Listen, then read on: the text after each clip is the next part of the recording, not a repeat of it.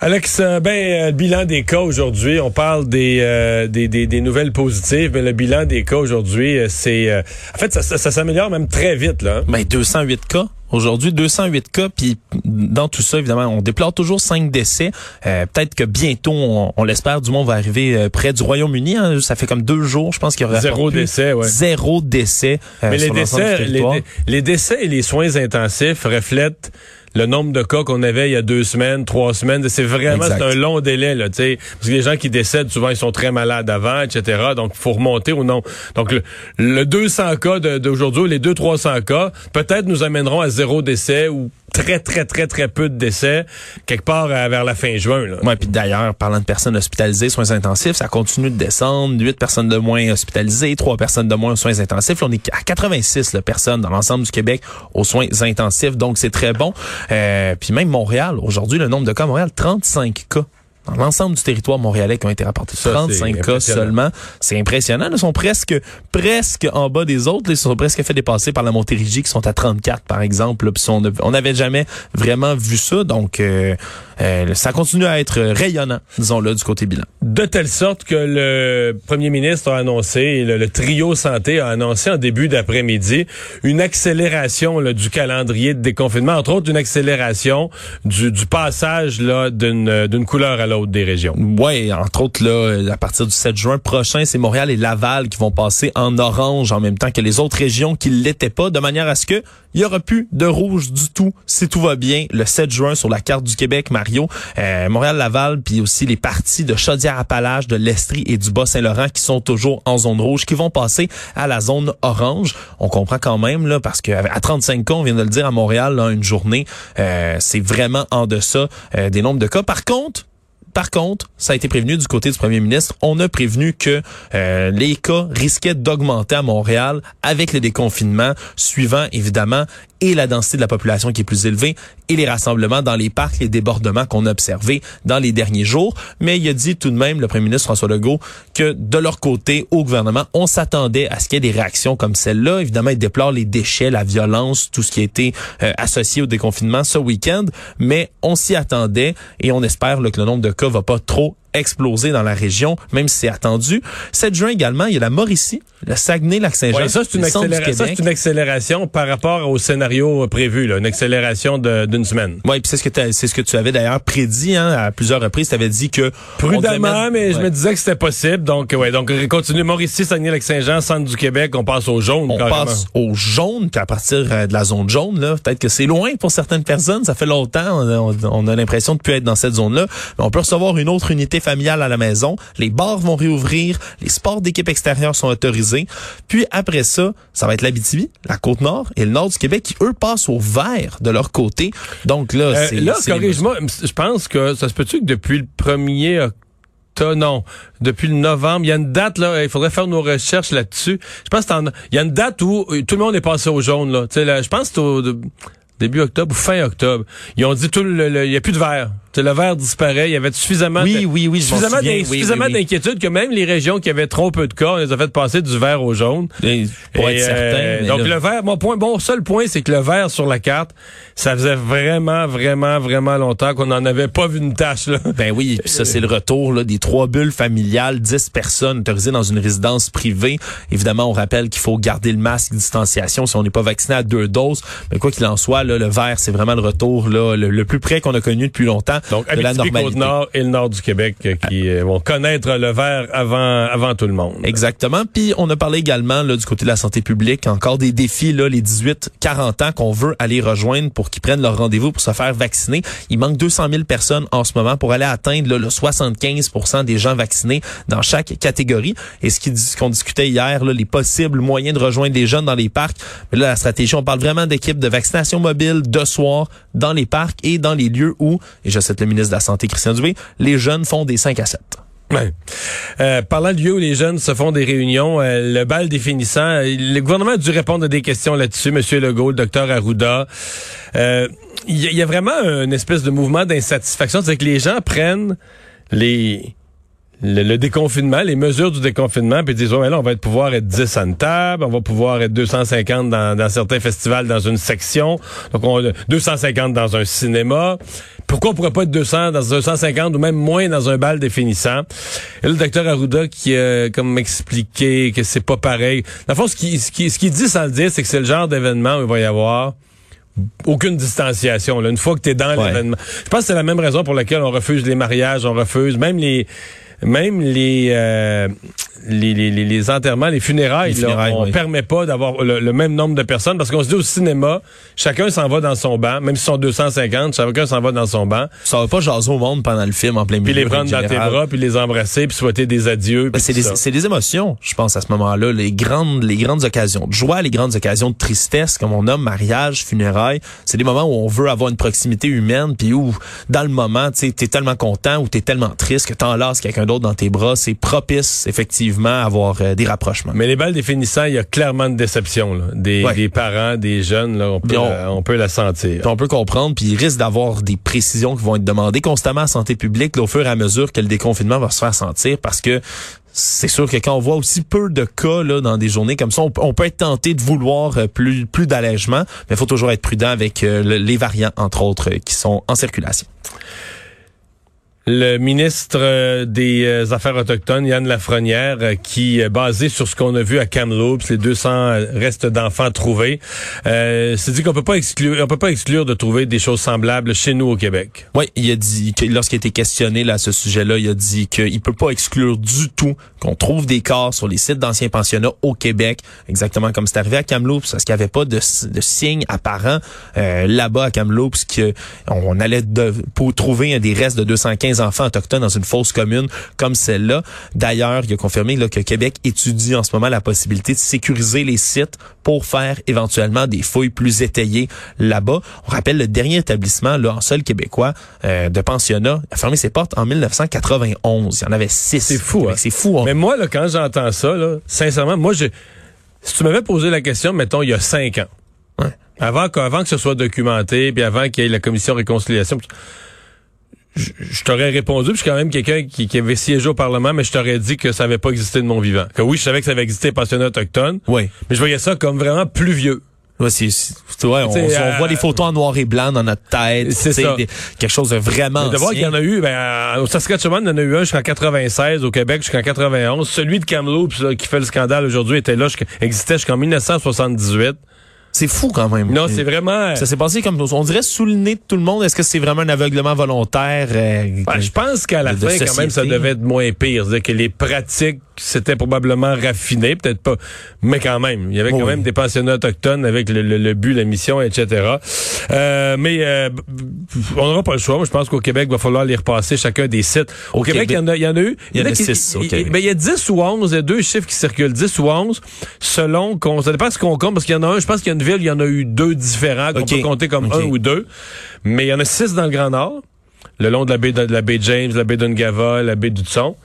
Et il y a le 4 là, qui était euh, celui dont Paul Larocque parlait tout à l'heure en Abitibi, à Amos, un à Sept-Îles, un euh, dans le coin de Robertval, à Pointe-Bleue, et un à La Tuque. C'est les quatre qui étaient probablement dans le sud du Québec. Là. Ouais, parce que si on se rendait compte là qu'il y a d'autres fausses communes comme ça, puis là, on, tu dis fouiller au Québec, mais également dans le reste du Canada, là, ça semble être une volonté là commune. Va falloir voir il y en a des 134 en tout, là, 134, établissements. Puis si on trouvait d'autres charniers comme ça, évidemment, ça ça révélerait là un côté un pas encore plus sombre là, de l'histoire canadienne de ce côté-là. Le ministre euh, Yann Lafrenière là, qui a affirmé vouloir consulter entre autres les familles, évidemment là, euh, descendants de victimes et autres, avant d'aller de l'avant euh, avec des fouilles. Mais c'est certain que je crois que c'est une prochaine étape là, pour trouver la vérité dans ce dossier-là.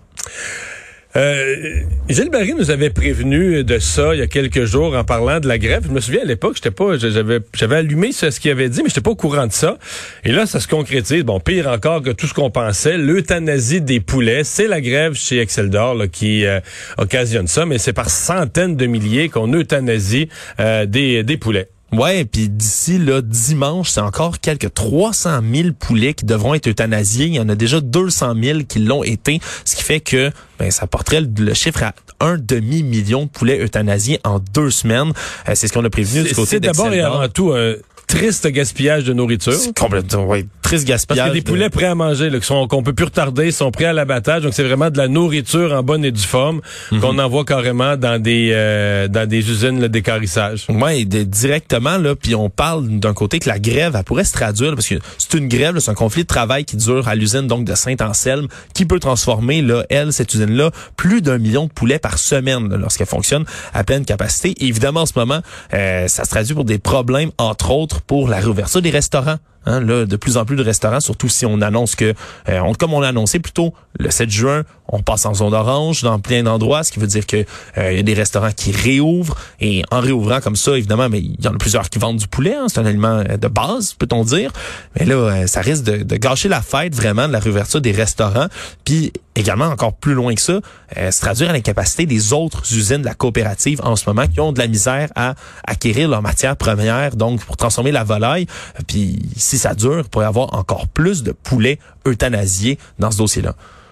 On a, on a peu d'informations sur le les négociations, est-ce qu'il y a une chance que ça se règle? On n'a pas, euh, je sais pas, le ministre du Travail doit quand même être interpellé par ça. On dit, bon, c'est un ministre assez discret, mais on le dit assez efficace généralement pour euh, régler les conflits de travail. Il a aidé dans quelques dossiers.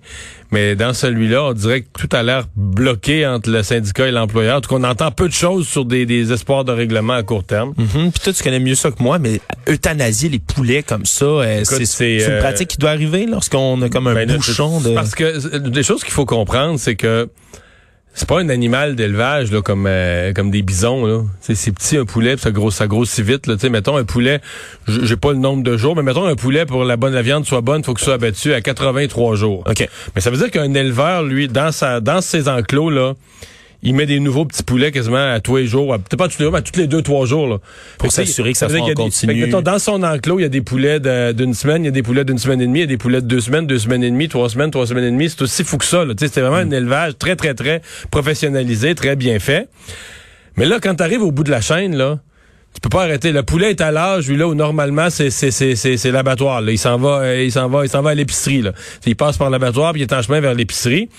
Mais toi, tu peux, pas, un bouchon là. pas arrêter la chaîne. Les autres vieillissent, faut que tu en rentres des petits, etc. Et il y a pas assez. C'est tellement une grosse usine, euh, un million par semaine, c'est tellement gros que les autres abattoirs de poulet au Québec peuvent pas prendre. Le, ils fonctionnent déjà à capacité, peuvent pas prendre le surplus, on peut pas déplacer. Donc c'est des chambres à gaz carrément.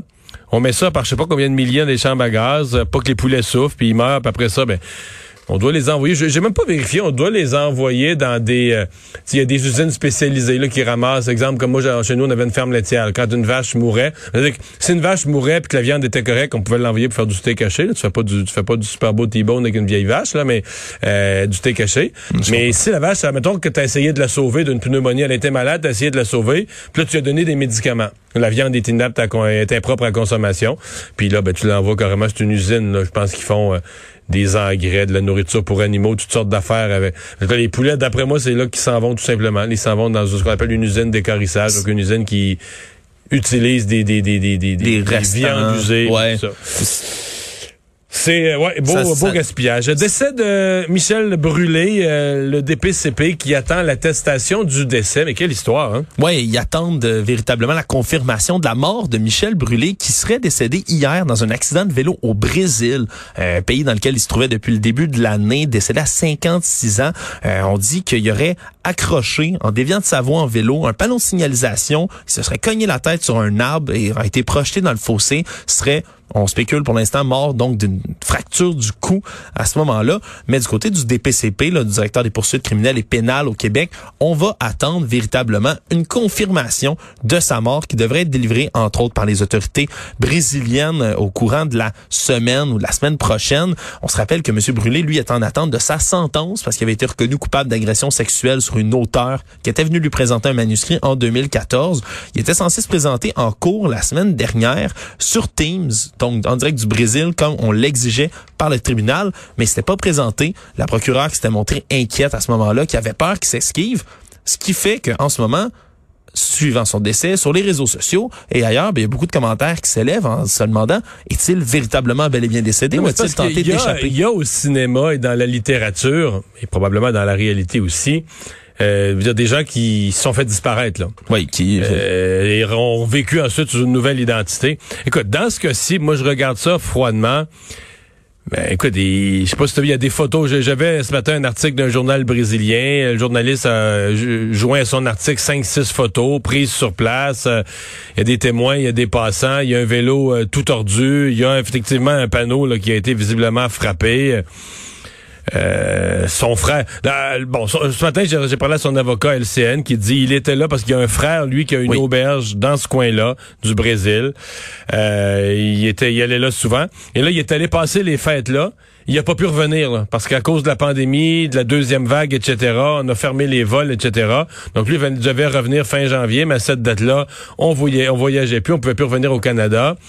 Euh, il était là légalement dans le sens que la couronne n'avait pas demandé qu'on saisisse. Tu sais, des fois la couronne demande la saisie du passeport pour que la personne, lui, compte tenu des accusations, compte tenu que de la gravité qui était pas, semble-t-il, si extrême que ça, selon son avocat. On lui avait laissé son passeport, donc il était légal de voyager. Il a été dans l'incapacité de revenir, devait devait siéger par Zoom, devait comparaître par Zoom mhm. ou par Team ou par euh, visioconférence. Et son avocat prend sur lui que c'est lui qui s'est trompé. Son avocat dit c'est lui qui a, qui a mal fourni le lien ou qui a fourni le mauvais lien, en tout cas. Bon, tu mets ça bout à bout, tu dis tout ça se tient. Mais c'est quelqu'un qui fait face à la justice, fait face à la prison, s'en allait euh, forcément euh, probablement en prison. On peut comprendre qu'il y a des doutes quand même ben, qui soient exprimés. Là. Il meurt loin, loin de la justice québécoise, loin des Dans un pays quand même euh, reconnu pour sa corruption, où on se dit, bon, est-ce qu'il peut s'acheter un document, puis tout ça, mais ça veut pas dire que c'est ça non plus. les accidents de vélo arrivent, puis dans mhm. ce cas-ci... Je, je, je, je, je, sais pas, on est dans un, t'avouer comme intervieweur ce matin, dans une drôle de position, parce qu'on peut pas ne pas poser les questions que les gens se posent. Si on sert à quelque chose, les médias, c'est pour apporter des réponses aux questions que les gens se posent. Parce qu'on peut même pas affirmer de notre côté, hors de tout doute. Non, on n'a pas de journaliste sur place. On n'a pas de journaliste sur place. On n'a pas, le certificat de décès non plus. On n'a pas et, je vais t'avouer que moi, si tu me donnais juste un certificat de décès par juste un fonctionnaire du Brésil, là. Tu te poserais des questions? Ben, tu sais, euh, Alex, il y a certains pays du monde où euh, tu peux t'acheter un certificat de décès. Mais encore là, là, je te dis, j'ai vu les photos de l'accident, mais c'est ça. Tu sais, c'est à mon avis, euh, la famille, les avocats, mais c'est ça, j'allais dire, comme, comme intervieweur, peut-être tu dis, ouais, si sa mère regarde mon émission, je remets en doute la mort de son fils, puis il est vraiment décédé, elle, va me trouver ordinaire. Absolument. on est dans une bien, bien, bien drôle, de bien bizarre de, de, position. Puis de l'autre côté, on veut que justice se fasse, que, que les autorités québécoises euh, fassent les vérifications. Ouais, Affaires euh, mondiales Canada, puis les corps, il y a des corps policiers différents qui pourraient être mis à contribution éventuellement pour obtenir l'attestation de décès dans ce cas-là à suivre. Feu vert du comité canadien, comité national sur l'immunisation euh, concernant le mélange des vaccins. Remarquez qu'au Québec, on était déjà pas mal, pas mal là. Oui, on était déjà pas mal là, mais là, c'est confirmé donc par le CCNI. On y approuve le mélange de deux doses de deux types de vaccins contre la COVID-19. Donc, ça va être sécuritaire de recevoir une dose de Pfizer ou de Moderna en deuxième dose si on a reçu l'AstraZeneca en première dose. Ceux que ça concerne, c'est ceux qui ont reçu l'AstraZeneca. Les gens qui ont reçu les autres vaccins, ils vont avoir, il n'y a pas de problème. Là. Exact, parce que l'inverse n'est pas conseillé. On dit pas à quelqu'un qui a Pfizer ou Moderna d'aller se faire injecter une dose après ça d'AstraZeneca qui est à vecteur viral. On déconseille de côté-là de faire ça. Mais euh, pour ce qui est donc des, des, des vaccins même à ARN messager, entre autres, euh, donc le Pfizer, Moderna, on dit qu'ils sont même interchangeables, qu'on pourrait avoir une dose d'un autre vaccin pour compléter la série. Là, par, par exemple, quelqu'un qui aurait un Moderna pourrait avoir un Pfizer en deuxième dose et vice versa. Donc euh, c'est puis on rappelle là, c'est pas un concept nouveau pour ceux qui sont inquiets là, sur la vaccination. On vient pas juste d'inventer ça pour la COVID. Euh, c'est fait dans les cas de la, des vaccins pour la grippe, entre autres, pour l'hépatite A aussi. Donc, euh, puis c'est des mesures, on le rappelle, qui sont pas contraignantes, donc les provinces sont libres de faire ce qu'elles veulent. Le seul petit point, semble-t-il, c'est que les gens qui vont recevoir le vaccin euh, Pfizer ou Moderna euh, sur un AstraZeneca, les, les, conséquences des premiers jours, les conséquences secondaires de frissons, fièvre et autres, peuvent durer plus de jours puis être un petit peu plus intenses.